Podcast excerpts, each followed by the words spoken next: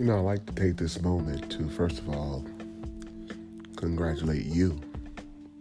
Yes, you. The person that's listening to this podcast right now. I want to congratulate you because you survived another day.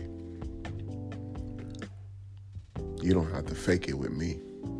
I know things have not been easy. There are battles going on inside of your mind that nobody knows about.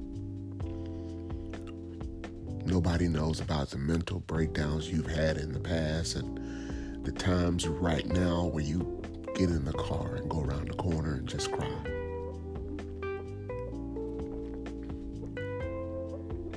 So, congratulations for surviving what I call true spiritual attacks on your soul. Some of us, we have children, we have significant others, we have people who are depending on us.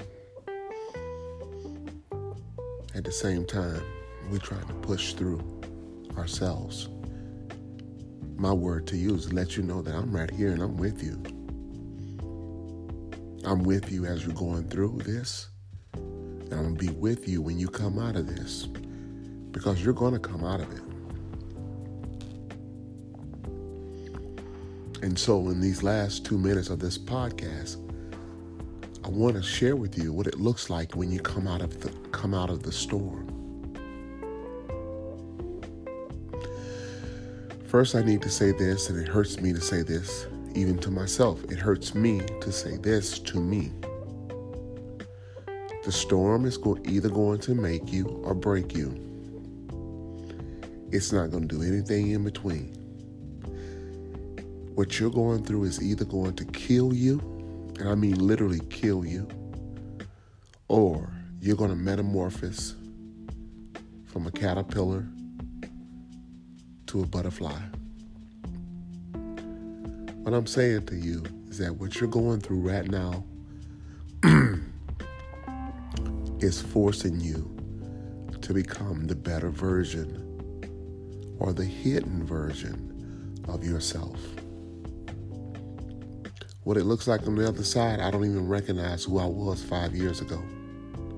So much to the point that I know that nobody from my past, let me repeat that, nobody from my past could ever come back into my life. I don't, I don't even remember them anymore. I don't even know who they are. And I asked the question, God, is, is this what it costs? Is this what is this what it costs to be healed? And apparently, yes. On the other side, the sacrifice is that you must completely lose your old self to become the new you. Finally, in, in the last 30 seconds, you begin to attract people into your life that don't remind you of anything from your past. And that's been one of the greatest awakening things inside of me.